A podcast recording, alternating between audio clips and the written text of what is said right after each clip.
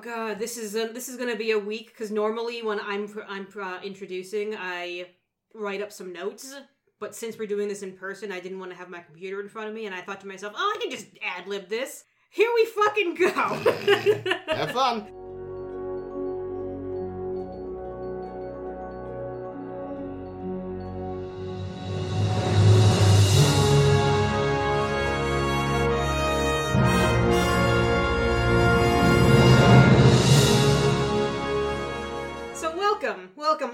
I'm sure Chris kept that in, because why not? Welcome to another episode of A Star to Steer Her By, your favorite Star Trek podcast after the Delta Flyers, which I've been listening to quite a lot.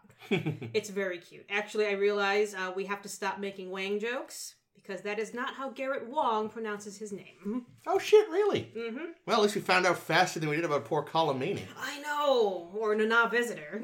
We've Mm. been making a lot of Wang jokes. I don't think we have. There have Oh definitely yeah, that been would Wang that would definitely be out of fucking character for us. There was definitely I mean, at least is. one. yeah, maybe. You're right. We mostly make poop jokes. Yeah, poop jokes better than racist jokes. We'll find more things to make horrible jokes about. Oh, I I'm don't certain. think.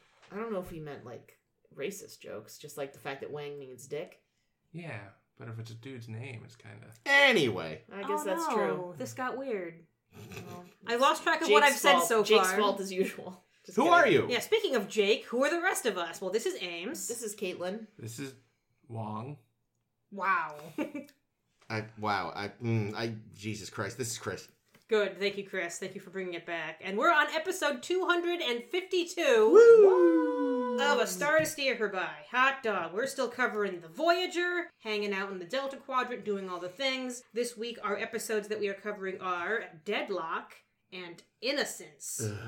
Innocence is actually a very highly rated episode. Not surprised. It's going to be a fun discussion for us, the kind of people who hate that kind of episode. But let's talk Deadlock. First. Yes. Deadlock is so fucking fun.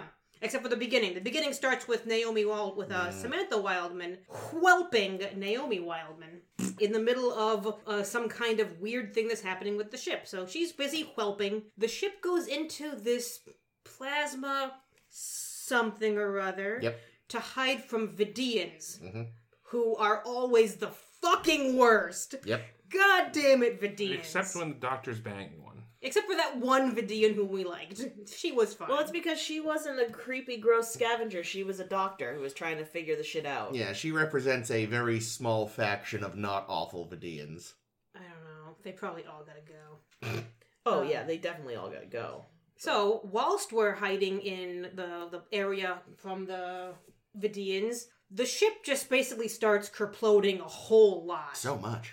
Ensign Kim goes to try to patch up some hull breach and gets ripped into space. He pulls a Kirk, but there's no Nexus there to catch him. Oh no, that would be good. Actually, I realized in one of my in one of my books that I've been reading, it says like several times like this is a ripoff of Aliens, and I'm like, is it? It seems like a fairly common way to die in space. Yeah, that's fucking stupid. The writer of this book is is not the most objective person. Clearly. Yeah. The only other thing that's seen aside from Star Trek apparently is aliens. it might be. And, Oh. and even missed some episodes of Star Trek, apparently. doesn't watch any other Star Trek. We watch lots of Star Trek. In uh, the other stuff that happens in this episode are okay. So uh, Kim horribly dies. The baby doesn't make it because we had to transport it out of the mother because it grew Oh. these little head fangs. Oh god. That sounds like the least biological advan- advantageous thing in the fucking world. And apparently it got caught on her uterus and was gonna tear her in fucking half. I know. And also, bonus, afterwards we find out that those little shits develop fangs really early on, so it's not safe to fucking nurse them for long. And these fucking babies sound horrible, and this fucking whole episode needed a trigger warning because should have I was let- pained. we should have left this thing on the planet with Paris and Janeway's lizard children. God damn it. All right, so that's still all, all the first five minutes of the episode. This is what happens when I don't take take an outline to follow. You summarize like me. Yeah, everything's going horribly. They abandon the bridge because another breach is occurring, and suddenly we see these flickers, and we flip over to a, the the Voyager, which looks perfectly fine. We see kind of a glimpse of two Janeways? Which is my favorite number of Janeways. Is it? And Janeway, who hasn't been through hell yet, is like, Wonder what that is. We'll figure this out. They go I down. like hell. we go down to sick bay. This baby is perfectly alive and okay. Neat. Um, and also there's a spare Kes running around because this is one that like somehow went through the corridor that connects two different Voyagers. People, follow me with this one here because apparently this plasma thing we're hiding in duplicated all the matter in Voyager, but not the antimatter because that's the opposite. So we have two ships occupying the same space on different phases, kind of like we did in the next phase a little bit, but they're using the same antimatter, so they're not going to survive very fast. Plus, one of them has been destroyed a whole lot, so they're trying to figure out okay, But that's the one we're gonna save. Can The we- really fucked up one? can we smash our matter back together? And they're trying, and we're having a lot of Janeway talking to herself, which is very fun. Mhm. And Torres talking to herself, which we've seen her do an awful lot in this show so far. So much. and they try something and it fails utterly and they realize this is going even more poorly than most weeks. See my description right now. Let's just maybe self-destruct the shittier ship. That's a terrible idea. Oh my god! Janeway! What's wrong with you? Why won't you listen to janeway? She's the logical one and they, they realize okay maybe this is what we're going to have to do when suddenly Vidiians, we forgot about them. They've been here the whole time and they can only see one version of the Voyager. And it happens to be the not fucked up version. And the most fucking terrifying thing starts happening because like 300 something Vidiians swarm the ship Uh. and just start harvesting. hmm And it's like, oh wow, yeah, these people are actually the worst. They're so the worst The worst. Uh, not fucked up Janeway sets her ship to self destruct now because she got the idea from the other one. So she, really, she thought of it. one plus two plus one plus It's exactly what I was thinking. several fucking Janeways. So she says, okay, well, we'll self destruct the ship so that the Vidiians don't see the spare Voyager, and then that one, even though it's incredibly fucked up, they, they'll fix it. It'll be fine. Let's send over our spare Kim with a spare baby, maybe a couple of Neelix lungs for fun, uh, Oh, over to the it. over to the other ship through this magical space corridor so that you know we can still have Garrett Wong on the show. So they do that and Janeway in classic badass form self-destructs the ship in front of these Vidiians and it's hardcore. hmm And Um, she even gets a little like a little zinger off. Welcome to the bridge, gentlemen, or whatever the fuck she said. Love it. Love it so much. Yeah, so back on the other Voyager, Vidiians are gone because they've been exploded. The other Voyager is no problem anymore, so we can have all the antimatter to ourselves. And Garrett Wong, nope, Harry Kim, is having all of the existential crises the end. He really, really is the O'Brien of this series. yeah! Mm. We've killed him twice so far. Like I just We've feel only like, killed everyone else once now. like I just feel like you know if if he gets back to the Alpha Quadrant, him and him and O'Brien need to sit down and have a support group, mm-hmm. just the two of them, because I don't think anyone else in Star Trek No one will understand. has had quite these experiences. Mostly it's about being overlooked for promotions. Aww. Well, the thing is, the chief is already at the highest rank he can have as an enlisted man. So Uh, he could always become a super chief. Super He's super chief. chiefy. Super chief. yes, I love Ames. I thought the same thing, but you said it faster, so we all wavelengthed. Oh, Um, White cat. yeah, man, this one. Um, it's fascinating. it's- it's I follow none of it, but I'm still in, in, engorged. Nope, In- engorged. Oh, wow! Very wrong It's word. okay. It's Engrossed. Engrossed is the correct word. Ah, boy. It's okay, White cat. Speaking of engorged, Scared of Janeway cat, got to meet herself. Whoa, we know what happens when that happens. Okay, but here's the thing, like the I understand that they had to put them sort of in like weird angles because putting a cut down the screen and making them talk to each other, but it looked like they were about to lean in and kiss. Like I was like, "Are you guys gonna kiss?" And Chris was like, "That's disgusting," and I was like, "Mm, "Yeah, but I mean, it looks like she's legit like angled so that she's just gonna go Yeah. straight for the kiss." And they're like four inches from each other's Yeah. faces. It was like really. Yeah, no, I- like, I don't know. What if we blow up Enterprise? What do you think about that? What do we blow it up? Like I don't know. It just it feels like they they were gonna start necking. The Voyager, The- Mm. What did I say? Yes. Enterprise. Fuck! I meant the Voyager. You said Voyager. It's the Voyager. the Voyager. Sorry. Be- being fair, I, I I didn't say it was gross because you said it looks like it is. I think you said now kiss. Oh, Whatever. Kissing, kissing is the thing that's gross. Well, like I, I, kissing yourself. It's just if that's not the Touch. ultimate incest, I don't know what is. Mwah. I just kissed myself. I hope you're disgusted. Ah. You know what I bloody. can't- Uh, you know what I Can't mean. put that on the podcast. That's too much. No, I know uh, Kate Mulgrew because acting ap- across from yourself is very difficult Mm, because Yeah. you're not there. No. Yeah. You're no. acting apart from maybe a double, but you have to make sure you know that either the double has to be exactly your specifications, but also you have to be like tracking exactly where you are the entire time within centimeters so that it ends up looking right on the screen. Yeah. I would like it for it to have been Picardo in a wig standing in for her in those scenes. Cause... Might have been. yeah, but she called this quote the most arduous and possibly the most satisfying work I've ever done technically. Wow. She did a great job. Janeway really eager to blow up the ship.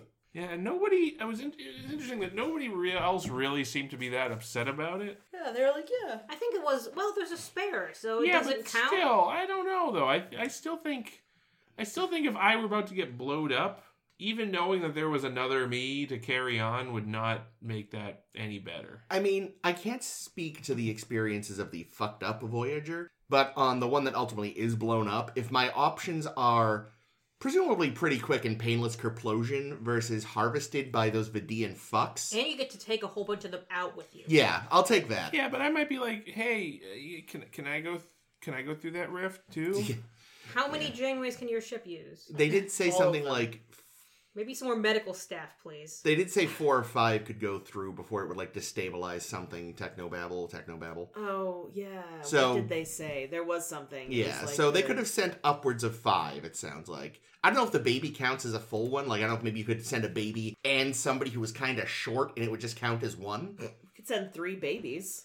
they should have sent Neelix over and had two Neelixes on on Voyager. See, I think they should have sent the second Kes over because then there'd be a Kes for Paris and a Kes for the Doctor, and Neelix can go fuck himself. And then you could say now, Cass. Oh, no. Oh god damn it! What? Now Kes. no. No kiss. Oh, huh. Although uh, a jo- Gross. joking aside, I mean it would be more help in sick bay. Well, I was saying that at this episode anyway, wasn't Yeah. I? Like, there, I was like, wow, everyone's dead. It would be nice to have, like, I don't know, a fucking crew. He's, I love it when the doctor's like going through, like, oh, she has like a broken cranium. She can wait. Oh, but this guy's spine is fused. Get him into surgery. It's like, I mean, I get that that's serious, but it's just like, oh, broken skull. It, it was Ugh. a it was a collarbone, oh, well, that's your which hurts like Well, a mother. But then she can wait. Fuck her. Yeah. well, in this situation, that that's the thing. That's how you know it's bad. If like busted collarbone is you can wait. Uh, yeah, he needs more people. The um. Why can't they just have like six of him? Is there any I reason why they can't? Hmm, He's like, a I think it takes a lot of computer energy to run. Just Yeah, they they can't get the newest uh, 1030X because of all the fucking crypto miners. Can go. we just have a bunch of medical support in the holodeck and just have a bunch of holo nurses? Mm. That's a thing. Like, even if they can't necessarily be as advanced as the Doctor, there's really no good reason they couldn't be. Mm.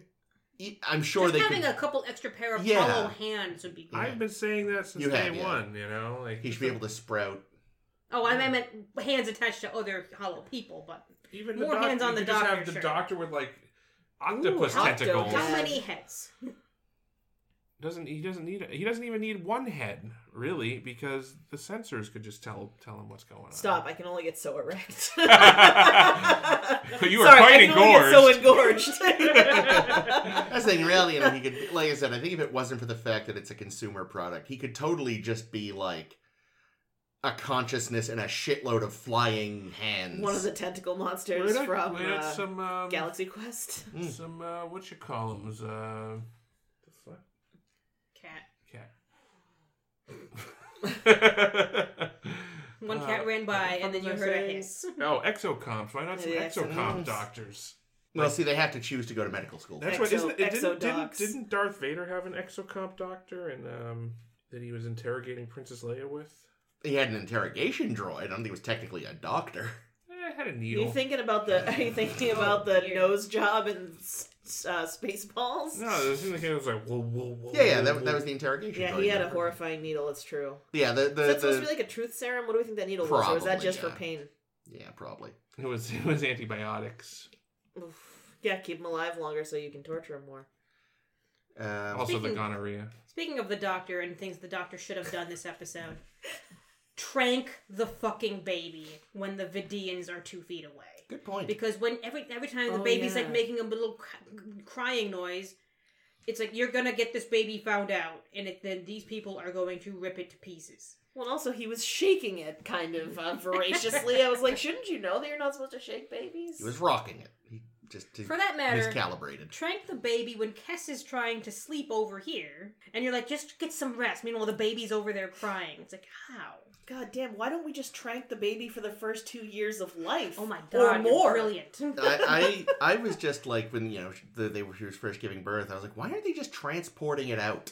Ugh. And then finally they do, and apparently their hand wave is like, well, it can cause complications. It's like, yeah, whatever. Well, and it did. Also, like, I, I really hope by the fucking 24th century people have snapped out of this, like, I don't know, all natural surprise bullshit. Like, I thought it was gonna be, a, you really didn't let yourself find out earlier. Like, what's it fucking You were matter? pregnant for a very long time. yeah. Yeah, you, Like, did, you I didn't. don't want to know, which is, I'm sorry, stupid I mean, already. who gives a shit anyway, right? Like, They won't know what gender it is for a long time, no matter what, right? Well, I was just gonna say, by the 24th century or whatever, that idea may have been even more accepted, which means that it's really completely irrelevant. Yeah, the well, only the only relevancy would be like in terms of medical stuff. Yeah. which the doctor ne- knows, right? Mm. Yeah. yeah, but I, I don't know. I just like, I don't know. That's Also, true, like- because they could probably see it on ultrasound. That's how they see it, isn't it? Yeah, I'm sure the Whether it has, doctor like, just sticks his whole face into her belly and just looks. Oh, the belly. Good. I'm Thank glad that you said belly because I was God. I was also a little bit like, where are we going with this? But I yeah. guess he could make his head really small too. Just do. Well, yeah, I mean, if we were talking about the doctor that doesn't really need a head, his head could just be whatever one of He those little could- camera things yeah, just a little is that goes- endoscope doctor. That's it, This is endoscope, going thank every you. horrible place. Yeah, yes, but that's where the doctor's going. Every horrible place. But also, you Time really- for your colonoscopy. with his endoscopic head. Still going on. Let's write this show. But also, like, you really think in a case like this, where they know this exact complication could happen, Oh, with the head spikes? it would have been like, you have to do a C section. You kind Ah. of do. Like even even if it didn't like move in, in whatever way it moved, those spikes are not coming out of there. Yeah, no, like, it's just. It, Yeah, I what don't- did they say that she it went breach? Because Well, it didn't even go breach. It just it moved a little, and because of that, it's fucking it's rigid. supposed. Maybe that species is supposed to breach. No, it would make more sense if they were supposed to go head first because the spikes were kind of backwards, weren't So they? they? They were here's what's- facing up. If they went head Oh, first, you're right. it would be like have to go backwards. The Uh, real uh, the uh, real problem here Oh, ow. is that he mentions that that species normally has scales and such. It sounds like they're lizard-like, which means in reality that species should give birth via Yeah, I was gonna say egg, that's an egg and shouldn't baby. be compatible with humans. The real problem is these are supposed to be Ktarians.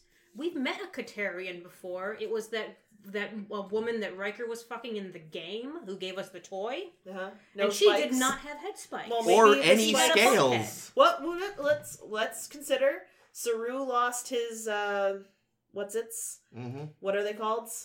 You know these things. Ganglia there. Ganglia. So maybe the mature female adult, whatever this thing is, loses its spikes well, I happen in to adolescence or something. I happen to know we see an older Ktarian and the spikes are back. So Well, maybe she had hers removed. Maybe she lost them in Vietnam. You don't know. Anyway, let's talk about stuff Well, other on, than. though. But didn't we also once eat Ktarian eggs? Further complicating things. As an omelet. That- thi- were those the omelet? I don't know. Was that the omelet that Riker I know made? Kat- those were scrambled eggs. Ktarian I know, I eggs know. have been talked about before. Yeah, but that that could be eggs from Ktaria, not you know. Would you would you call Well, no, chicken eggs human eggs? I would not, but I might call them but Earth no, no, no, eggs. I was gonna say, but you might call them Earth eggs. Because we're, I'm like sh- the, we're like the only species in the show that isn't called whatever their planet. Yeah, our a planet- name derived from the planet. Our planet should be called human, but it isn't. Or well, we should be called Terrans, Terrans. True. Or which I like. But you know, no, not that. Comes too close. Terran really only works though if Flat like Earthers. Oh, I think for because I like say Earthers a uh, lot. you know in- Latin. Latin Oh. Based Terran. languages, right? Like, Yeah, that's you- true. You know, like most of the population wouldn't Yeah. agree with that. But, I mean, Starfleet is America, so. That's true. Anyway, enough about that fucking baby and all the medical bullshit, because there's more interesting things happening in this episode. Lots. I don't remember anything interesting happening in this episode, so go ahead and tell me what you thought was interesting I about thought it. so much was interesting in this episode, but I'll let Chris start. I mean, you definitely have to like just accept up front that like this is the science is weird. Just go with it. Become engorged with it. Wait, Um, engrossed. yes, but just like you know, the, the I, I guess the one thing I sort of wish is that they figured out earlier on what was happening, and maybe we could have seen more interaction between the two ships. But the eventual, well, no, I think there was enough. Yeah, See, I know the writers. less time on the baby. The there writers go. were really happy with the fact that you, you're watching an episode and a it's so fast paced. yeah, Like it ended up running true, very yeah. short because the pacing was just so fast. Hmm. Like the first, all the whole first two uh, chapters, or whatever they call them, uh, Acts. acts. The first two acts of, of the of the episode fly fucking by. That's true. because it's just action, action, action, action. We've Yeah, killed, we've tight. killed Harry Kim. Uh, Kes has vanished. This has happened. Abandon the bridge. Oh my god. Yeah. So much happened that they had to like frantically write new scenes to add in places. yeah, I guess it did work out pretty well. And then the fact that they say you think you're watching an episode about this crisis the ship is having, and then we twist ya. Yeah, Good twist. yeah, yeah. The fact that they were the cause of their own crisis. Mm. It's a little not time it again. The other one. There was another one where they were there was a duplicate ship thing happening. Oh, The one where Voyager was moving towards the exit and the other Voyager was not moving towards the exit. oh, that one, that one. I thought you were talking about um. I don't know, Ingress? It was some stupid word, one word type of thing. I thought you were talking about either Dumb Picard or the Bozeman one. That's not a Uh, duplicate. yeah. That is a time loop. I, I like that um, B'Elanna employed the time tested tactic of if there's a strange hole, toss something into it. The TTT, yeah. triple T, time triple- tested the tri- tactic. The triple T. I- I mean, I- it's every every engineer knows. It's like, huh, there's a strange hole. Let me pick up a piece of random stuff and toss it in, and then we can listen for how long it takes to hit the bottom. Someone, I- someone on the other side. Ow! I mean, the thing is, I, I that does feel like you know, very just feel like proper engineers do, just kind of like you know, like you know. I would it's have just- love- poked, my head in. Yeah, No. I love the, the continuity that then they they say later on the less fucked up ship. We found this Kes, and then we found this piece of, cr- of trash. What were they doing there? This trash is very important because it was. So Harry Kim was killed. Whoopsie. Um, Mhm. Presumably now there's you know so Harry Kim lives. Long live Harry Kim. But there's also a frozen There's, ass corpse. there's a corpse of Harry Kim I said the same also thing. floating around that like you know in some distant time someone's going to be tooling around and be like huh i picked up uh, something on sensors smells like manure what's going on It's got a com badge, a working com badge on it. oh man, that'd be a great way to get uh get him to guest on uh, Discovery. They- Have them Oh, pick him up from a thousand But years in the future. They're they're able to revive him. The reason he looks older has something to do with the fact that he was just out in space for so long, all frozen. Oh no. that but, sounds uh, right, yeah. But yeah, I, you know, it's like I, I, I actually I had joked that Janeway circled back and picked it up just to make other Harry look at it to fuck with him. Oh god. But uh, so yeah, like Harry, big existential crisis. And meanwhile, I feel like Wildman's just gonna pretend this never happened Mm-hmm. and not consider the fact that this is her weird time duplicate baby. It's the only way that she can stay sane. Yeah. Otherwise, I mean, she's also here, her you know, separated by you know many many areas of quadrant between her and her husband. I'm sure Yeah. that's also like a, a big sad thing. Think she ever tells him? Assuming they get back, blah blah blah. i mean i'm Oh. imagining that they would still memorialize the dead baby Oh yeah. and treat it like a like you know like like a twin or something where one didn't make it you know? Mm. I, I, that's how that's how i would imagine so do they have a memorial she for the becomes other one Harry? of those fucking people on Facebook that's like, "Mommy of two, one in heaven." it's really Heart, gonna heart, fuck heart, with heart, the it's really gonna fuck with the girl as she grows up it's like yeah Don't tell her. Never tell her. Yeah, she can't know. Oh, you know it's like one you of the had a kind of twin sister that died Here's the thing, that's the plan, but you know it's one of the first stories Neelix tells her once she's old enough to comprehend stories in probably a season. I know we're back on the baby. One more thing about Samantha Wildman that made me a little bit cross. Uh, we start the episode with Neelix in the kitchen who needs something because something in his oven isn't working. Yep. And he immediately asks Samantha Wildman, xenobiologist, because this has been established when we first met her that she is a what she xenobiologist. Hey, help me with this engineering problem in the kitchen. Yeah. And I'm like, why? Also, she's fucking nine thousand weeks, months, whatever, pre- twelve months pregnant. Neelix, you fucking ass. that was my thought, though. It's like, she's a blue shirt. I don't remember what she is, but she's not an engineer. Well, And even if is she kind of is- a dope. You don't need to get her down on the ground looking into the fucking trying to find out what's wrong Neelix with has your a like a pregnant lady fetish and just wanted to Does he? see her work. Uh, I don't know. weird. You never know. But yeah. He got really excited when Kes's hands got sticky. So But, I but thought yeah. it was usually the other way around. It's just a side effect of like you know, Star Trek often follows the bad rule of a lot of fiction, where no matter what your field of science is, if you're a scientist, you kind of know all science. Well, that's that's kind of how Janeway is, right? Like like she seems to be an expert in almost every area of science. It seems. That's true. Yeah, she Ugh. knew about the whatever experiment happened in which they did do some duplicating of matter, Yeah. and that's how she knew that antimatter doesn't duplicate in that way. And she suggested the pulse, proton pulse, photon pulse, Sure. whatever the pulse is that caused the disaster. Also, now that we know that matter can be duplicated, and not just like in this weird, bizarre area of space they're in, but apparently they've done it on Earth at Kent State. Like, that seems pretty significant. Like, we can just duplicate shit. Straight people. up. We can duplicate people. Ex- Well, Exact here's the thing: they, they already can through the magic of the transporter. Yeah, but That's all true. that that takes some sophisticated. You need like an ion storm or something. You know, you need Well, some this is serious. the Plasma plot, the plot really needs to calm. down. That's what he's But saying. it sounds like you Exactly. know, they just have laboratory conditions where they can just make copies of shit. Yeah, but it was not stable or something or blah blah. I don't know. It's still a ways off before they can really do anything with it. But yeah, yeah. Tis upsetting, the deaths, and like, and like this points to one of my recurring peeves with Voyager is this is a major fucking traumatic thing. Mhm. Not just for Harry and for Wildman, but for the entire crew and the ship. The ship is practically gotten destroyed. Yeah, So they're all going into the holodeck to talk to Sigmund Freud. We've done this Yeah, but before. but in the next episode, there's no mention of the ship's perfectly fine. Well, because it could have been six months later. I mean, Harry's okay. It's not six No. months later. It's shortly thereafter. Uh, you know. I How do we think- know? well, and that's the thing though is Harry does seem to be the only one who's just kind of like, so this is weird, right? This, we can all agree this is weird, and Jane was just like, part of the job. He's like, no, but really though, this is fucking bonkers. Like remember at the beginning of the series when when they were running out of gas and Mm. like they that there was like a couple episodes where they were looking for gas. yeah, yeah, Like there's another opportunity to do a story like that here now because we've established that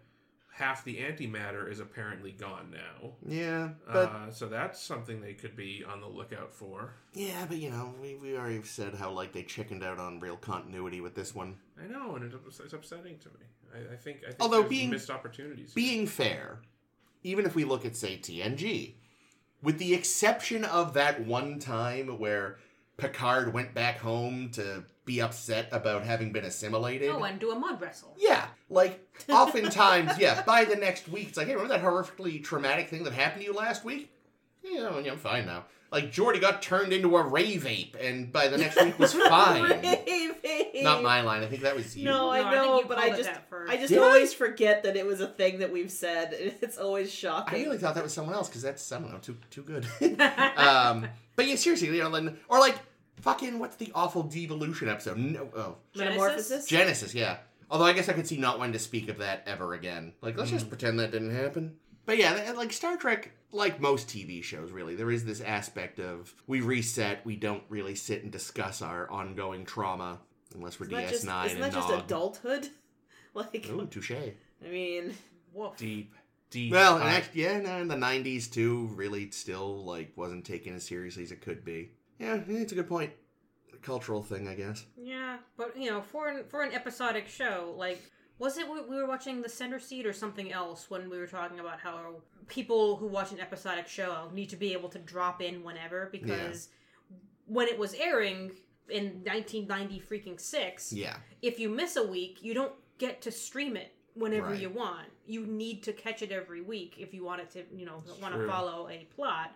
So if you're not episodic, people can get themselves fucked. Yeah. I mean, but that see that's just that's such laziness though because serialized storytelling isn't some new invention in the last 20 years. It's How long like have soap operas been around? exactly since the fucking before Six TV Since radio, yeah. from before there were radio soaps that translated into television soaps. Ooh. Though So- being fair, one of the issues with a soap is that what they do is they spend almost half of every episode reiterating all the major points just in case you missed anything. Hmm. Well, and it takes like about a month and a half's worth of episodes for anything to progress. Yeah. It's, it's so- like how a fight in a bad anime can take like eight weeks. Just say what you mean. You mean it's how it is in Dragon Ball Z always. I was actually thinking Naruto, but oh well, also that. Dragon Ball. but yeah, I, I feel like there is a way you could serialize and catch people up without like having to fall back completely on like soap method. Yeah, yeah, I think there's, there's middle DS9. ground. DS9 at the end, I think, did a good jo- job of that, of making it so that it was a continued plot, but it was one that you didn't like. You could lose a week and be caught up and understand what you missed. You'd want to go see it, obviously. Yeah, yeah, And- Wait for reruns. yeah. Buy the Um, DVD pack. But yeah, I think that's sort of like Well, like I, th- I think that that's actually what happened in like the early 2000s. yeah. Once it was on home video, People realized that like, oh, I didn't really like this show when it was on, probably because they weren't watching it week to week and, and following it. But oh, once you could get the DVD, you could binge it. yeah, yeah. Nana said this in the documentary we Yeah. watched.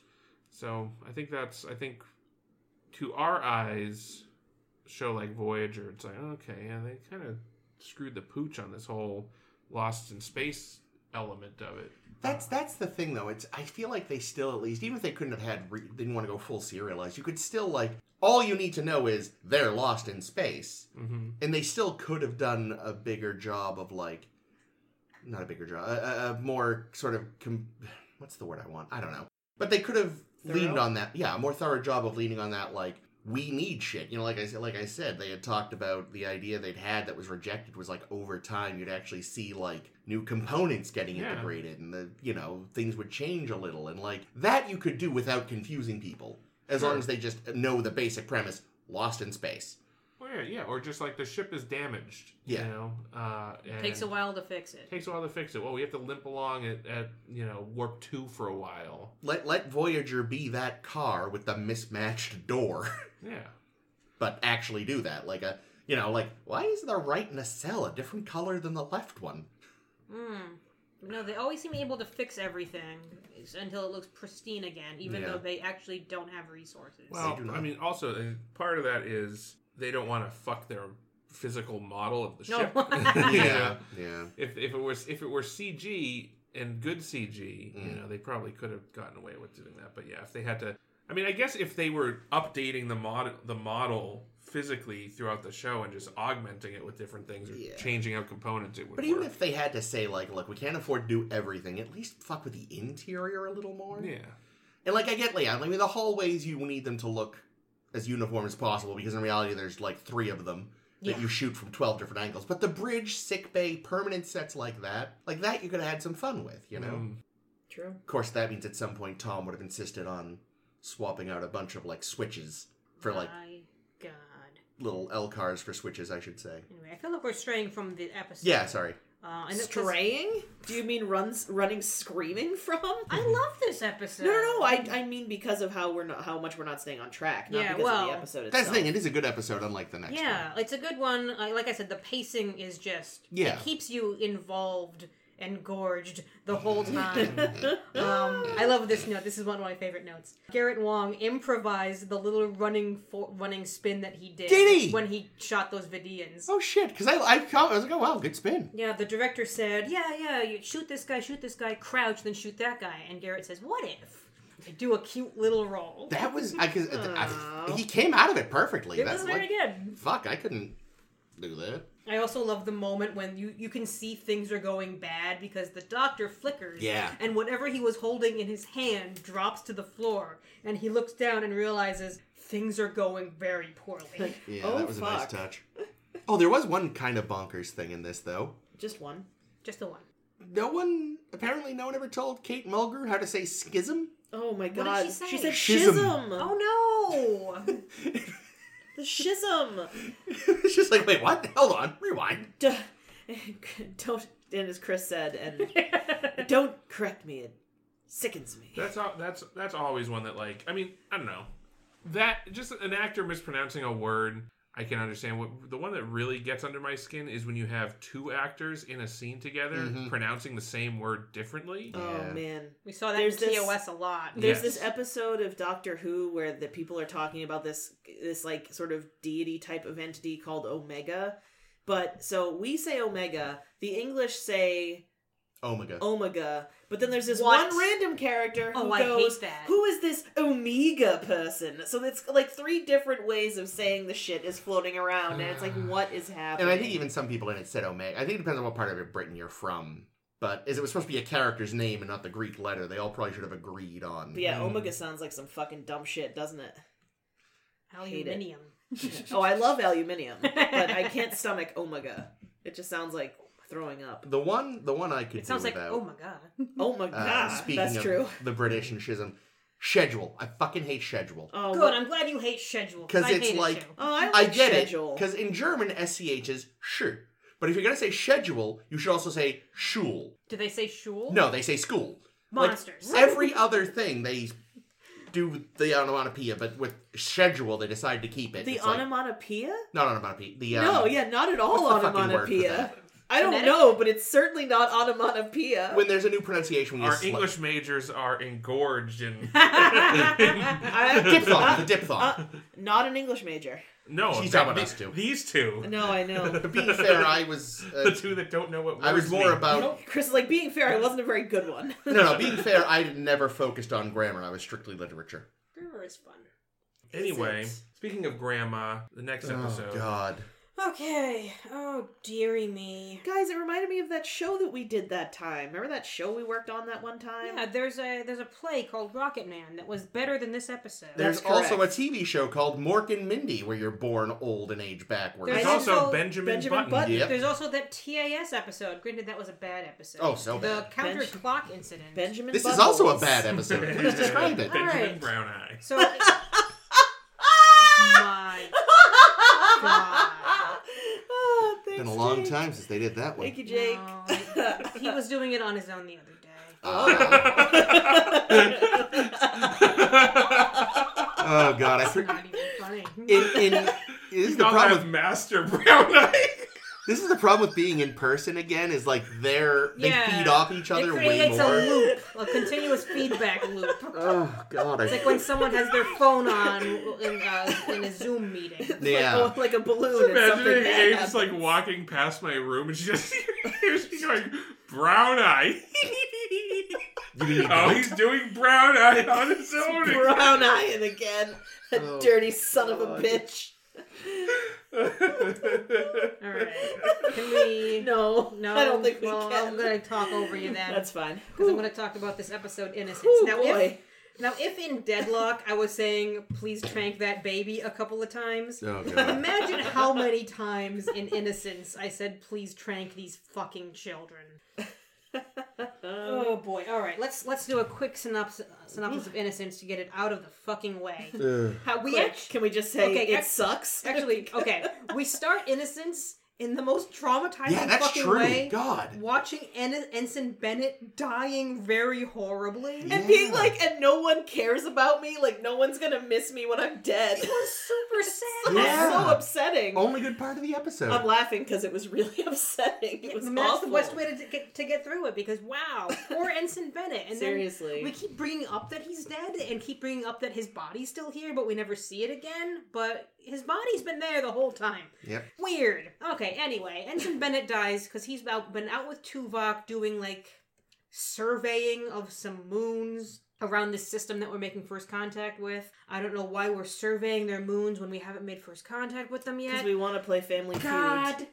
damn it. All right, but anyway, he's dead. We've crash landed on this moon. Tuvok's still okay. He's like, well, so much for that guy. Hmm, something seems amiss here. Oh, there, the, there are these three small nine-year-old looking children, Tressa, Elani, and Corin. And they tell this tale that, oh, Oh, we, we came to this planet too, and our shuttle pod also crashed in the same thunderstorm that yours did. Uh, will you protect us, Tuvok? And Tuvok, being a fool, says, okay. Of course, children. And so he has to watch these children while he's trying to fix his shuttle pod. Meanwhile, over on the Voyager, we're making first contact with the Drayan people, and we meet Alcia, their first prelate, who is holy shit the worst. Wow, I hated her so much.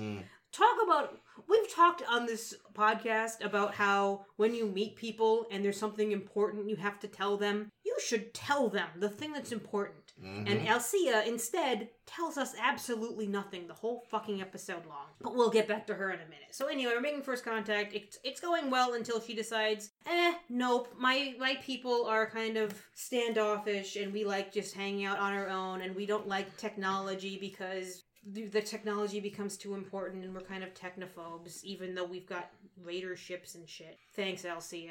God, I hated her. So Uh, judgy. She's very judgy, almost as judgy as I am of her. See, at first I thought Jake was saying you were being judgy, and then I realized he meant the character. I was Probably meant Porque both. no los dos. Porque no los dos, indeed. Yeah. All right, so Alcia says, "Nope, we're, we're not going to do this whole negotiation thing. Even though you need all this material from that you can find very easily on one of our moons that you've surveyed and know about, jerks. You can't have it. We don't. We're not interested. We'd like to continue being hobbits in a cave." Meanwhile, back on planet, the kids insist that the Tuvok has to, you know, keep them safe from the Morok, a monster that lives in that cave right there. And Tuvok says that is so not a thing. You kids are brats. Um, here, I'll prove it. There's no scanning in there. You'll be fine. And the kids are brats the whole fucking time. Yep. And long story short, the monster that lives in the cave is deaf.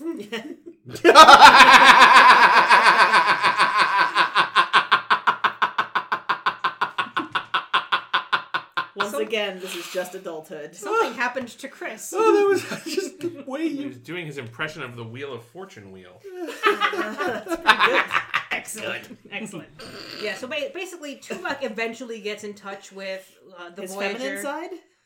No. Oh. With the Voyager to tell them, like, hey, I've got this kid with me. The other two have vanished.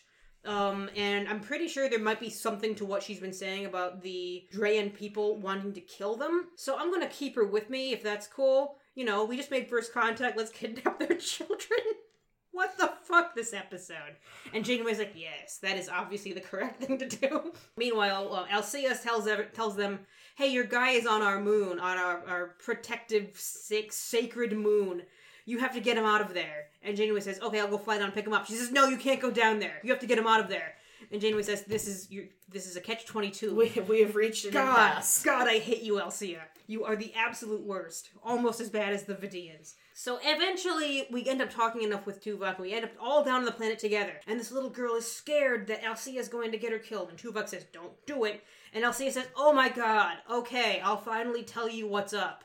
I should have done this fucking days ago, but I was being the worst. Here's the deal. This little girl here is actually 96 years old. And everyone gasps, even though every fucking species has a different lifespan. It could she could be a baby Yoda for all we know. True. But in this case, 96 years means she's at the end of her natural life, and apparently this species ages backwards, so that by the time that they're about to die, they're child-sized. And compelled to go into that cave, which the Morok monster is just a tale about going into the cave and dying. And finally, Tressa, the last little girl who's left, says, I want Tuvok to go with me. And Alcia says, Yes, we really like Tuvok, even though I've been being really mean to you this whole episode long. So go ahead, Tuvok. Watch this little girl die. The end. Fucking what?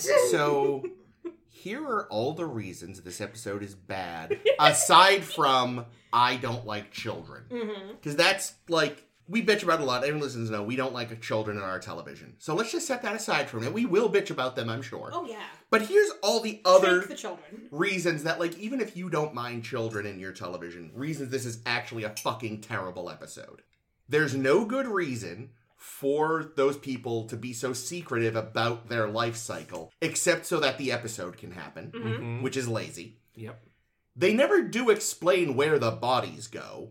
They become energy. That's, that was my assumption that they just like evaporate into. Yeah. That's what I mean. Like they Because the they clo- force the- ghosts The because their clothes are yeah, there. the clothes are there laid out like there was a person just in it. But that's still just kind of weird though, because It's fine. That wasn't that wasn't a thing that d- that took me out of it for longer than me asking what happened and then Jake saying energy thing. yeah, it's still like they kind of became flimsy for me. The twist is stupid. Oh, I don't like it. Like just so so stupid. Like just why?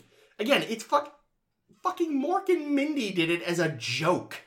You know, it was like the gag the first time was like Mork needed a doctor, and they sent this old brilliant doctor. Of course, he played by like a toe-headed seven-year-old, and it's like ha ha ha. Ah, I get it. And then when the show was on its last legs, he had a kid, and the kid was played by an actor older than Robin Williams. Ha ha ha. Ah, good joke. And it's just like this twist is dumb. Also, how does it work? Like the the, the question is always like how how They are you introduced this twist literally in the last thirty seconds of the episode. Yeah, so you, it's you like- can't think about it because it- because you shouldn't because it'll break everything. It's like when a bad mystery introduces key evidence Oh, like in the reveal. Oh, I hate that. Like- it's annoying because then you cannot possibly Yeah. have guessed it on your Mm. own. Yeah, so it's and also when you again the minute you think about this, like how does it work? How the fuck do you give birth to a full sized ass adult? Because that's in theory you what know, they, happens. they might not give live birth, but I want to know this: Are some people born older than others? Right? It doesn't make sense. oh, that's a good. Like if somebody comes out and they're like 15 years old, it's like, oh, he's not lasting long. Yeah, like it, that, and that's one of the main problems with that kind of story. Because I've had the same thought. It's like, well, how does this work? Like, you have a better idea of how long you're gonna live, which is weird and freaky. Um, yeah, but by the time you're a child thing, it seems like you lose at least most of your memories. You be you become this innocent state. It- hence the Well. Yeah, is it- it, like senility? Is that's that what I mean. It seemed like a? That's what really like to me. unpleasant metaphor for it that just makes senility into something, Even worse. Cute yeah, which is disgusting. Oh, there was actually one other thing about the episode I liked. That you liked. Was yes, it the there- song? There, was the okay, that was kind of cool. The opening was like tragic and wonderful, and then Tuvok's angry dad finger at one point. yes. Oh, I'm so am- happy That was with a- that. that I am like finger. shocked as fuck that that is not one of those just super common Star Trek meme Yeah, pictures because it it feels should like be. it It's a feels like good it should be one. all over the Well, be- place. because you'd have to watch this episode to find that, And no one that should. screenshot. Good point. Yeah, That's Tuvok true. had a great line because the kids ask, "Oh, do you have kids?" He's like, "I have four awesome kids whom I miss." And they're like, "Oh, what are they like? Well behaved." Yeah, that was good. And I good. said, "Yes, Tuvok. Can, Thank some, you." can, can, can one of us reconfigure the uh, the the Geordi meme to be Tuvok doing doing the finger and then I don't know Tuvok doing something else for the Probably, second, for the yeah. second one. Frowning. I mean, I can't. Okay, I because was I don't have those I just- skills. But I just checked. Tu- uh, Tuvok. Tim Russ does have a child. I was, I was gonna say, he's like, I feel like that's that's not acting. That is, he's had to make that face before. Um, yeah, man. Yeah, there's a lot of dumb shit. Um, Also, I guess okay, the little bit of insight we get into how Vulcans, like, obviously, it's not How they don't fear things? Or... Well, not that, but that's interesting. But, but like how they maybe discuss it with their children. Like obviously it's a little different here because the children aren't Vulcan, but presumably when before Vulcan children start getting taught, they're probably you know normal and not suppressing their emotions. Like we saw in the Star Trek 2009 movie. Uh, Not the best example. Uh, oh shit! That reminds me though. One of the Vidiians is in the Star Trek 2009 movie. Anyway, moving on. Just has a very dis- he has a very distinct face that even under all that makeup, I was like, that guy's familiar when I looked him up. Yeah. Anyway, but like the fact that like there is sort of like a we maybe get something of an idea of how they start to teach their children, albeit probably younger than these ones would have been, and this and that, and that's sort of interesting. 96. Yes. Well, yeah. Well, then as we thought. Yeah. Yeah. And yeah, the song was kind of cute. The idea that you know there's little hint glimpse at Vulcan art. It's like the the Vulcan Odyssey or something. It sounded like. Yeah. Yeah. Kind of. So those- find it those- interesting that like Tuvok Tuvok isn't sure he really believes in Katras. Yeah. I thought that was interesting. Even though we we've seen in episodes that Katras are a literal It's a thing, real that, thing. exa- that happens. Well, I mean that's a little different though. I think like It's like the Bajorans believing in the prophets. They, well, yeah, they're aliens, but yeah, that, that that is a thing that exists. Well, the thing that I think he has more doubt about though is like what happens to the Katra when you die, assuming you haven't like done what you Spock haven't did. done a done, done a remember. Mm. And even then, like remember in Star Trek Three, he's like, I want to do this stuff with the Katra, and she's like, this shit hasn't been done in so long. We're not even sure if it's real. Mm, true. so I, I, so I feel like it's that still makes sense. Like he can believe in the Katra, but not necessarily to think that anything happens to it when you croak if you don't do like a "Ugh" thing. Mhm. Um, Did, oh what? the oh yeah, I guess the audio. I did like a No, I know. I want. I, I know. I wanted to hear you make the sound again. Ah. But yeah, like from a writing standpoint, so much of this is very weak because like stuff happens just so the episode can happen. I particularly, I mean, a, I don't care for the children actors, but Oh yeah, no, that's fucking surprising to everyone. But here's what I specifically didn't like about every scene with the children is whenever they would have dialogue lines, it would literally be child one says a thing, child two says a thing, child three, three says a thing. In that Mm. order, every single time, and they were written in the way that children never talk. Yeah, I didn't notice the order thing, but because yeah, Every And they single all took time. turns saying why. It's it's like they wanted to say, okay, let's make sure if we're going to get these three child actors that they each have an equal amount of stuff to say in these scenes. yeah, And I- no. yeah. I, again, that was I, I had joked when it started and the first kid came. and I was like, oh man, this is gonna be one of the worst episodes ever. and then it actually really was very bad, but for like legitimate reasons, not just I don't like children in my Star Trek. I wanted Tuvok to make them run a 10k. Yes. I know, right? just as just to be fair though, not liking children in your Star Trek is also a legitimate reason. Yeah, but that's like a very personal thing. Whereas, like, I feel like I feel like it's one of those things like when you're writing an essay, it's like there's no evidence. That's a very personal choice thing. Versus here's things I can point to and concretely make an argument why this is bad, like poor writing and this and that. Versus just I don't like kids. That's that's more an opinion than something I can back up in a textual fashion. Also, one of the kids was that Maori brother. that Yeah. what brother? Uh, Tia and Tamara Maori, they had a younger brother who was also an actor. What was it? From from Sister, from sister sister. sister. Well, sis- Oh, the okay. sister sisters had a brother. I, They be- actually- I believe you. I have no idea what words you just said. Turns out they had two, but he's the one that did a lot of acting as well. And yeah, their, their makeup, like I joked about earlier, I don't know if it's still in the episode, but it just their little like head triangles just look like really dry skin, not Yeah, not a good makeup choice. no, no. Yeah. Also, as Jake pointed out, why the fuck were they surveying the moons before having made contact if they knew they were I going to didn't make? point that out. Somebody else. I pointed that out. Oh, aim, sorry, but either way, like that was just dumb too. It just seems rude. Yes, too. exactly. I feel like Alcia, and this is the one case where Alcia would have been right in Yeah. her being a bitch, should have said like, "Please stop surveying our sacred moons uh, before you even talk to us. Thank you." And where was Jesus. Chakotay to be like, we respect their Moon. cultural I know, whatever. right? That's true. Like Chakotay got all bent out of shape when they were when they were to the uh the the, The asteroid with the dead people. yeah the spiderweb people. You know, because Chakotay is written super inconsistently. Yeah, Yeah. that's- Barely yeah, in- he didn't. I don't think he said a damn word in this whole episode. He No, did. he said that stupid prayer.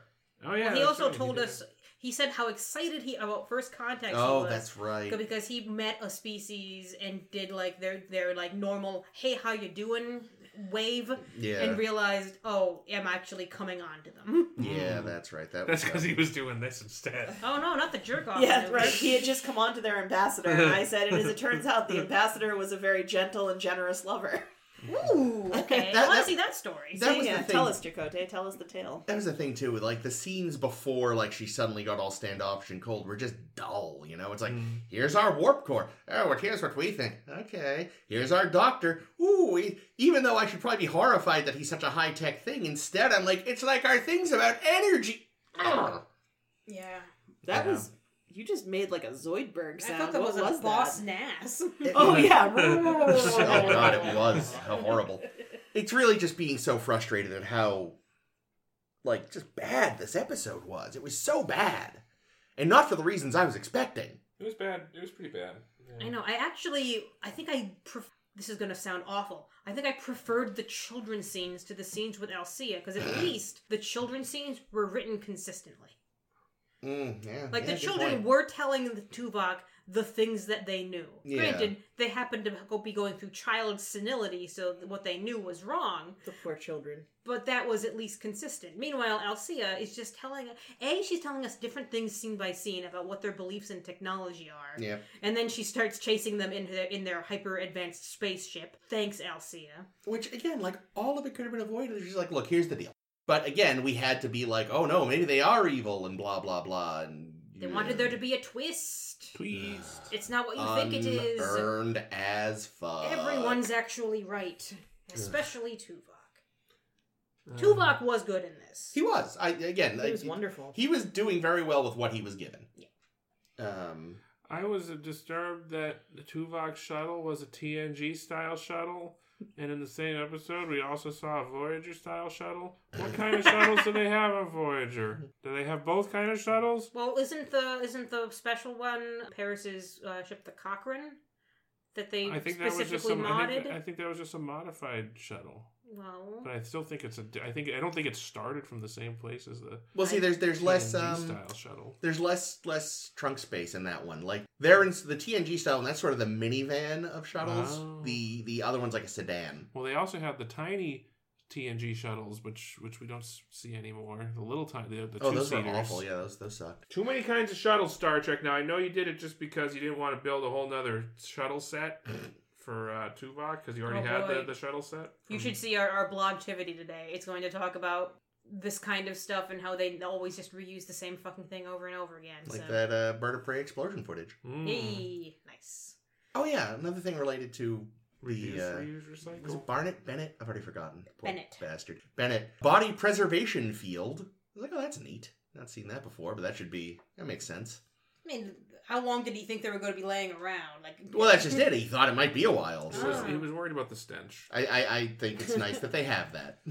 Got like a well, extension also this you know if a predator shows up, it can't take one of his legs. I mean, you'd, I'd rather the predator ate the dead corpse than me. Like, Well, in theory, you you go in your shuttle and shut the door. Yeah, then you're stuck in the. I don't Oh, know God. why he didn't do that with the children when they were afraid of the Morok. that was another thing. Uh, when he fucking gives her a face, like I trust you could be, you know, handle this. I was like, you do? Oh, that was awful. Don't give children guns. I was waiting Wow. for her to accidentally kill Harry Kim or something. Like And Harry he- Kim comes down to the planet. He basically gave the Homer Simpson explanation of a gun. This is the end. Of, you point at the thing you want to die, and this is the trigger. And then he told her that the boogeyman was coming. yeah, seriously. Boogeyman! He's lucky she didn't shoot him when he opened the door because he looked ready to. I mean, he would have been fine. He's a Vulcan. Oh, right, but that's a different. Yes, I forgot. He actually did have a boogeyman freak out. Who? Homer. Yes. The working title of this episode was Emotional Awakening. Gross. They're so bad at titles. They really are. Really bad. I, yeah, 'cause Deadlock actually, was okay. I was about to say, what what does that even mean? Deadlock. Like, it doesn't actually really make a ton of sense. Well, they're dead And they're locked. and they're locked to their to the death. Yeah, it just it felt like It's like what neither of them can really make a move without hurting the other It's one. like Yeah, I guess. which are Yeah. yeah. yes, style. it's just ju- it's just like that. I don't know. So so bad. Like they they had to like again, the twist was stupid and such a tweeze. What a tweeze. they really didn't justify why like I you know, oh they're well they're very private. It's like, yeah, but things are spiraling out of control. You think I don't care how private you are, you're gonna go like, all right, look, here's the fucking deal. I also don't understand. Like, okay, they couldn't beam through the atmosphere. Take the fucking ship Ben. Why are we taking this little because wimpy they, ass shuttle? 'cause they don't have the budget. Oh, I know that, but Oh, and again, also it would have solved the problem too quickly. Yeah. It's so the episode can happen. Wow, wow, wow. like the little wimpy shuttles can't stand up to the the plasma bullshit, whatever storm that this planet has. So if this if this little moon always has this fucking Yeah. storm happening that causes ship to, ships to crash, and the whole point is that people go there and peacefully die, sounds like most of them are probably just dying in ship crashes. Well, so the thing is, the the the what are they called again? The Drayans? The Drans. Drayans? They had figured out to use a hoodly doo field. It just apparently went wrong with this one particular ship. Like normally they're able to land no problem, Mm. but yeah, it is a w- wicked fucking hassle. Like I, would- yeah, I don't know. All right. Let's move on to our game. Please. Because we did discuss how shuttle shuttle pods vary season by season, and I know we just covered a whole bunch of talk on captain's chairs, which was very fun. You can check them all out on our Tumblr. Uh, now we're going to talk about all the alien captain's chairs that we see, and we're going to cut this in half because there were way too many that I could think of. And yet, I know we talked when in Captain Chair discussion about how the chair changes every freaking season or every freaking movie, and it meant I had to find a lot of screen grabs and it got exhausting. With alien chairs, everyone just has the same fucking chair all the mm. time. And let me let me show you guys. Make sure that you're following along on our Tumblr, SSHB podcast, over at the Tumblr, because this is actually quite funny. To answer an ear a question that came up earlier, Ktarian eggs were the eggs that Kirk made in Generations. Oh, I didn't remember that. there at we go. First, I want to show you guys because I didn't include this the other week when we were talking captain's chairs. But I added I added Captain Tribble, so this is already up on the blog, so, so y'all have seen it. But Chris hasn't yet. But Actually, I have because earlier today when I was checking for the uh, what today's episodes were on the drive, I, I saw that, but I kept it. I kept it to myself just in case. They have Captain Tribble on timelines, and it's in Kirk's chair, so it's a, actually one of the really better views of Kirk's chair. Why is the base of the chair so much narrower than it should be? I think it's the angle. No, because you can see the distance from the central Oh yeah, you're right. support is is only like a few inches, whereas on Kirk's chair it's like fa- much farther. It's fine. Like it's got a big pink tribble in it. It's wonderful. Yeah, I also realized I forgot one captain's chair two weeks ago. Oh yeah. No. But it's not that important. It's Oh. the one that we see in the USS Pasteur in All Good Things. It looks like they just took Picard's chair and changed the upholstery. Yeah, they made it. They bleached it white or something. Mm. So it's it's up on the Tumblr, so y'all have seen it already. But I I just wanted to include that. Yep, we got a white Enterprise chair. I have a bleached captain's chair. hot. So okay. I realized that made the, this part of the uh, the endeavor way easier. We never really see captain's chairs in any of TOS. The two that we do kind of see, which I'm going to qualify as captain's chairs just because they're delightful, are the chairs on the Fesarius, which is Balok's ship. Let's be fair. That is a captain's chaise lounge, almost. It is a, a little child-sized sofa covered in pillows and Clint Howard, and it's delightful. Possibly the only good Star Trek child. Yeah. They did dub him with Oh an adult goodness. though, so that might help. Um, Well, it didn't hurt. Jake Sisko is is rolling around in his grave. He's not dead. He's, he's a teenager. He so- died at the end of the Visitor. Yikes. I'm talking like prepubescent. Oh, okay. yeah, like child, child. Yeah, but the Fesarius is very fun, so I included that in the list. That's fair. that is Um, totally fair. Because also, otherwise, I wouldn't have almost anything from TOS. The one other thing I have from TOS to show you guys is the Romulan uh, Commander Lady's chair from the Enterprise incident. Mm. Don't know if he'd call it a captain's chair, It's like um, her office chair. but it's it's the it's the chair that she commands from. It's a good chair. It's a I want that chair. chair. Yeah, it's huge, like big, like black upholstered Ooh. thing. She gets to lounge in it. It's it's one of few captain's chairs you can lounge in. Yeah. Clearly bisexual. That's the thing. We don't know what the bridge looks. Like. I don't think we see the bridge of this one, No, but the bridge we saw of the experimental ship certainly they were the um the Warbird, the original where did we Romulan see appearance. this? Uh, uh, Balance of Terror. I don't think that's the bridge. But I- that, If that's the bridge, it's it's there are no chairs in it. that's what I was gonna say. Okay. Yeah, it, there- there's no chairs on that, but we don't know if that's a normal Romulan thing or just because it was an Oh, experimental okay. I think ship. it's just more like because it's like a submarine. Yeah. It's like Yeah. a submarine. like it's thing. it's all it's just a bunch of stations. yeah, It's not Yeah. really which is anything how else. Yeah. submarines are. Yeah. Okay, that makes actually that makes a lot of sense for a bridge. But I think all- all Romulans need this chair. I want that fucking chair. I want that fucking chair. It looks real nice. It's kind. It's kind of like the proto prodigy chair almost. It's so wide and white. I'm gonna jump over because we finally do actually see what you can definitely say is a bridge with a with captain's chair in the motion picture. Mhm. When we see the Klingon captain who gets kerploded by V'ger, Mark Lenard. Mark Lenard playing a playing a Klingon. I'm told the ship is called the IKS Amar. Sure. The chair is f- quite fancy, very Mhm. plush, Yeah. kind of a nice maroon color and a neat shape. Mm-hmm. I'm into it. Yeah. Yeah. Decent chair. Though it does. I mean, when compared to the ones we eventually see, I feel like those feel a little more Klingon. This is almost too comfy. It is pretty comfy.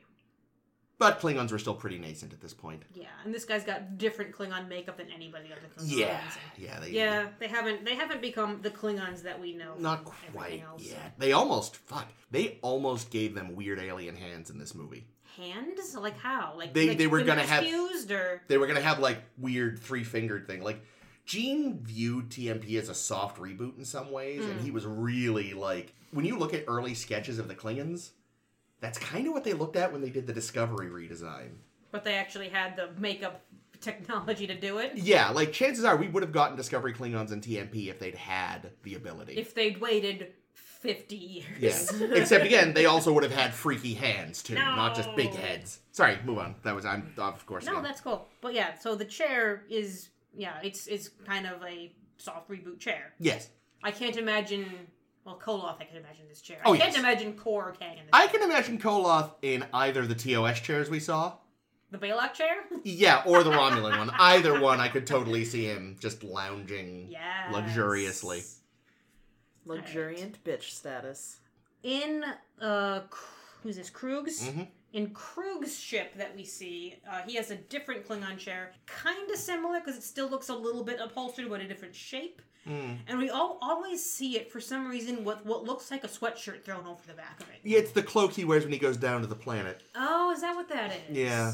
It's noticed his it away has- mission sweatshirt. I noticed it has a, a similar base to the one that uh, they had in TMP. It's, it had like a like a circular footing. Yeah, with like little sort of light Yeah. things. So they. Oh, yeah. Kind of, kind of echoed that that look. here. Although they've also done sort of like a. He's got Finney shooting buttons, oh yeah, which Mark Lenard did not. Yeah, I don't And- think Mark Lenard's chair even looks like it has arms at all. Yeah, I don't think of most like I mean again I, I might be proven wrong, but I think of what few alien I, I like I feel like usually the captain sharing buttons on it feels like like a specifically hmm.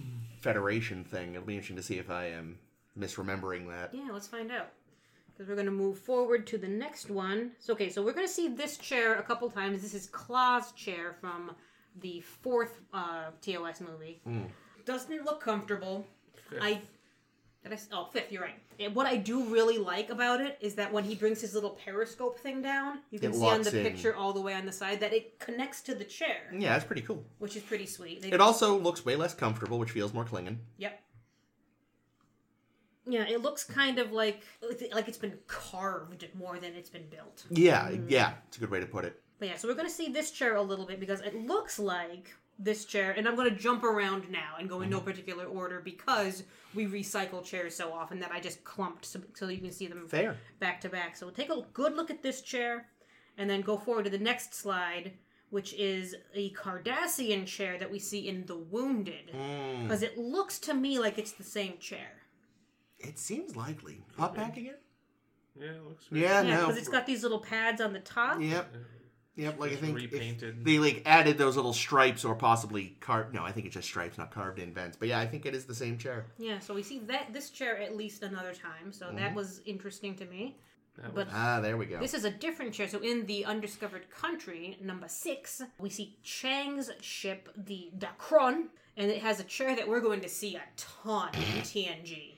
Everyone's got this fucking chair in it looks like a TNG. good chair. yeah, yeah. Yeah, so it's a good chair. Yeah, it's very solid Although it looking. It's got kind of Borgy vibes. Doesn't look like you could ever really reach that headrest. though. No, no, that Why is would you if you're a Klingon?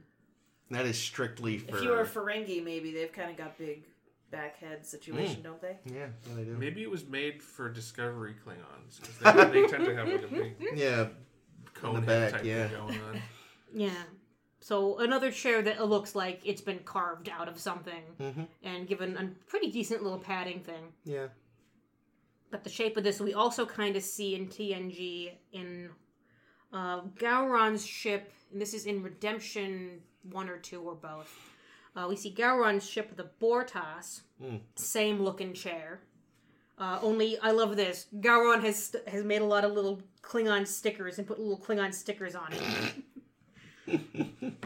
typical, typical Gowron. Mhm. Yep. So we see this chair again here, and I believe we see it again here. This is Kurn's ship, the Hegh'ta. Hmm. So in Redemption Two, it looks like that's the same chair. You can even see the little stickers. Yeah, yeah. However, in Redemption 1, we see, briefly see Kern over here with a different chair in the background. Get a take a really good look at that chair. Cuz this chair we're going to see like 15 freaking times. Yeah, but that but that first one might not even be the bridge. it might not be the bridge, but I caught the I caught a glimpse of this chair and said that chair looks familiar because we're going to see it again here. Yeah, I was wondering what So- this was. Yeah, I put the HMS Bounty chair from Star Trek four over here because it's the same chair that we see a different time. And it and it should be Christopher Lloyd's chair. But it is very not. Yeah, that that's the one problem with those movies is between three and four they completely overhaul the bridge. Mm. Yeah, They they were must have supposed done to- it on Vulcan, right? Well, that's it. Why would they make it look Yeah, more let's Klingon? yeah. like it makes no sense. Like they just kind of go, just just just don't think about it. And unfortunately, it is a huge continuity issue. Oh yeah, yeah. So they ditched the Christopher Lloyd chair that kind of you know had padded, had a little peak at the back. It was kind of Different comfy platform. looking. Yeah. This one looks like a straight up chair that they dragged out of a like an airplane or something. Yeah, but then it- put those Klingon side bits on. Yeah, it's got little side bits. It's got like the comfy, cushiony back. Um, but I believe we see, if not the same, the same exact chair, a very similar chair, or maybe a, a reupholstered version of this chair, in the uh, Oh, the yep. Pagh, Yep. which is in, I think it's a matter of honor, is the one where Riker is like a The- the- foreign the exchange officer student. exchange program. Yeah. when he goes over to the Pagh, That is almost certainly the same chair. and you see that chair. It looks to me to be the same chair. Looks very similar. Yep, looks quite similar. We're going to see a, another similar chair in the Haakona, which is the chair you see in Contagion. Which one's that? Contagion is the one with the Icon- Iconian Gateway, Ah, yes, yes, yes, yes. and the Romulans are also trying to find it. And we see this Romulan commander lady in what looks like the same chair, and I believe you can see in the Pagh, it has kind of like asymmetrical arms Oh yeah, so that does. you can see in the Romulan commander's chair as well. Yeah. So it looks like the same chair to me here. I've been doing so much chair sleuthing in the past couple of weeks and saying, haha, I know that chair anywhere. The question is, does this Romulan commander have a big ass lounge chair in her office? oh, she must. I hope so. Meanwhile, I'm just sitting here. Ames is doing all this like fine detail, and I'm just like, oh no, they all look like the same chair. Oh, have you shown us any different chairs? Like, I mean, Oh. not literally, but almost that. You'll bad. see you'll see some good ones. Okay, but first we have to finish looking at this one particular chair. Because the Pakleds seem to also have this same chair. they probably stole it from the Romulans. Oh, that makes sense. See, that's one where it makes sense. Why everyone else has the same chair, I don't understand. Why it's the one from the HMS Bounty, I don't know. uh, yeah, so the Pakleds have it on the Mondor, and finally we come to a new chair. Okay, so here's a new chair that we first see in this Ferengi ship in the Price, and it looks really it looks like a theater chair like you'd put on a on a stage because it's hmm. really showy It is. And it makes sense for the Ferengi. yeah wait for it though Oh yeah. yeah so you'll see in this chair it's got these little like sticky outy like rays of sunshine that come off of it it's got a really hokey tube that goes around it that i'm sure someone was really proud of designing Like I'm not gonna lie, it looks uncomfortable as fuck, but I also kind of want one. We'll just let the cat sleep on it. you know? We don't have to sit on it. The cat. Oh no, I've got to sit on this fucking Ferengi throne here. okay well what if it's not a ferengi throne Uh oh. moving forward what if it's actually a bed for the cats. Oh, from a romulan illusory ship in oh god what's the episode Oh, I know the one, but I don't know the title. Yeah. borath In, I thought you were um, gonna say with Future Borat. Imperfect? Future Imperfect. Thank you, Jake. Uh, I should have written, written the titles down, What I This didn't. was the second tier of illusion, but still not reality. Yeah, this is the one that Riker's fake son from Future Imperfect created. Yep. How this kid knew about this chair to put it in the illusion, I don't Either understand. that or, well, if Riker knew about it. Yeah, because they were pulling from Riker's mind, but Riker never saw the Ferengi ship. But he might have seen a Romulan ship that had this chair. Well, let's find out because we're going to see more of this freaking chair. Moving ahead, uh, we also see what looks like this chair on a different Romulan ship. Yeah. This is Sela's ship, and I think this is another one of the Redemption sh- uh, chairs. We see a lot of chairs in Redemption, but Sela's ship, the Garaxis, looks like it has the same chair, minus the stupid tube. Yeah, yeah. Because that the tube, was hokey as hell. And I think they painted the rays because I think before the rays were the same color as the backing, and now the rays are sort of gray. Yeah, so Sela has the same chair, clearly. We also see Oh this god, chair. those they, horrible guys. They paint it like a beige and they give it to this Yridian traitor. This is the guy that brought Worf Worf to to where his- where he claimed his daddy was. Yeah. In- and he met his Romulan girlfriend. oh yeah, that's that's fucking James Cromwell and all that yeah, makeup, isn't yeah, it? yeah. Yeah, in Birthright. Zefram himself. I mean, I miss the tube. Really? Without the tube, it's just less ludicrously opulent somehow. Do somehow. you prefer with a little bar because in Oh, all that good classes it up. we see it, uh, with it with a little bar over the top a couple of times. We see it here in All Good Things in Tomalak's ship. He's got the what you can just see a little bit of the chair, but you can you know it's the same one because Mhm. it's always the same chair. You also see it here in the game, which is why we were talking about Ktarians earlier and how Oh, I yeah. said, wait a minute, Ktarians don't all have head spikes. This woman didn't. She has eggs. In her forehead. Oh, that's disgusting. Carrying eggs. It's a headbutt. it does look like that. But she's got the same chair with the little bar around, and it looks Yeah. kind of like a silvery now. yeah. yeah, All that's- they do in TNG is repaint this chair over and over and over again. Clearly. I mean, it might just be like, you know, some shipbuilder sells this chair. And if you're building ships, Yeah. but you know, it's, Okay. it's, just a, it's just a standard part. They just call it it's like in the McMaster catalog or something. It's like how all computer chairs now look like racing chairs. yeah, exactly. Mm.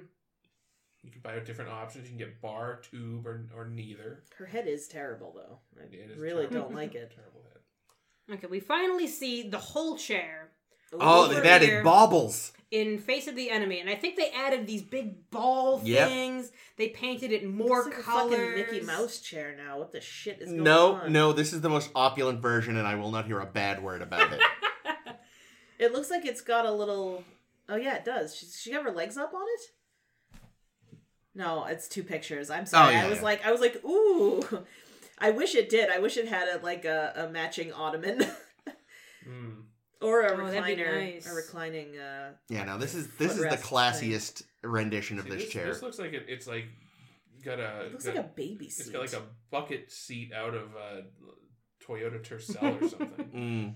It's also it seems really narrow to me. It seems like you get you get in there, you get hugged.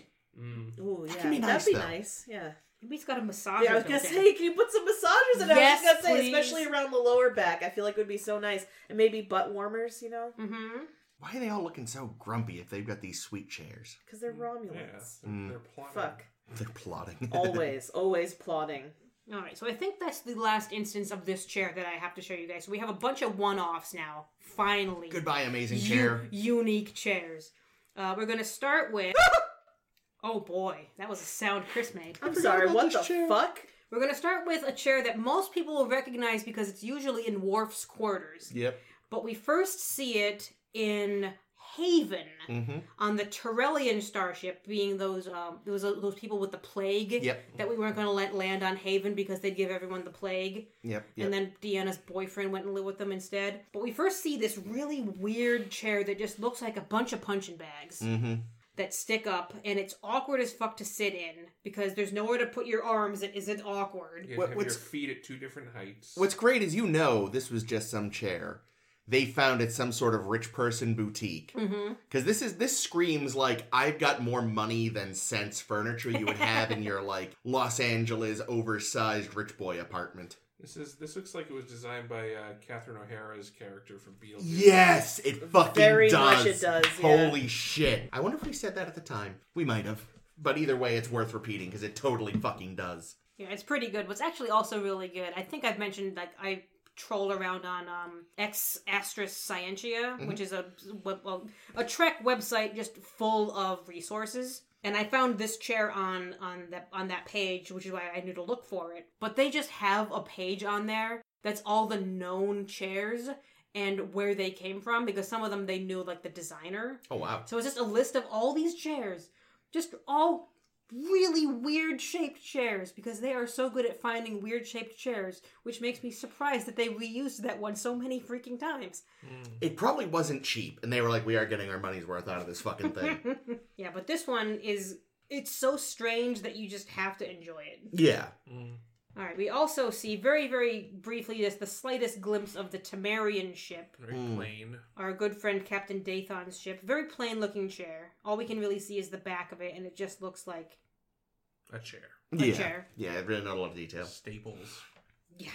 But one of my favorites Oh yeah. is when we go over onto Tin Man. He makes a chair. The, the, the Tin Man creature, whatever critter that thing was, forms a chair out of itself for the uh, the Betazoid fellow, whose name I've forgotten. yeah. And then he gets to sit in it. Yeah. I mean, It doesn't look like much, but it was made specifically for him, which means for him, it's the most comfortable chair in the fucking universe. Even comfier than that Romulan chair. Yeah, yeah, it came with his ass groove already in it. Mm. Wow. Might also have a massager. Ooh. Yeah, so Now it's one was kinda organic, so it can probably just undulate under him. Oh, that's weird. It's like Yeah. getting licked Ugh. from the inside. No, no. Couldn't get a really good screenshot of this one, but on the Yridian shuttle, I think this is also in Birthright. Mm. That's right. Might be. It kind of reminds Birthright me. is the one with the Yridian. Kind of reminds me of the tall chairs in the Millennium Falcon that are in like the second row. Like the first row are very short, very plain brown chairs, but behind him, I think Luke sits in one at one point. There's these very tall chairs Yeah. with like metal sides and very minimal padding. Yeah, it's a very interesting shape. You also see the chair that Worf got to sit in right next to him. Yeah, which is more normal. And if this is the Yridian ship from Birthright, then the other Yridian ship might have been a different Yridian ship. Mm. I've lost track of which Yridian ship is, is is right.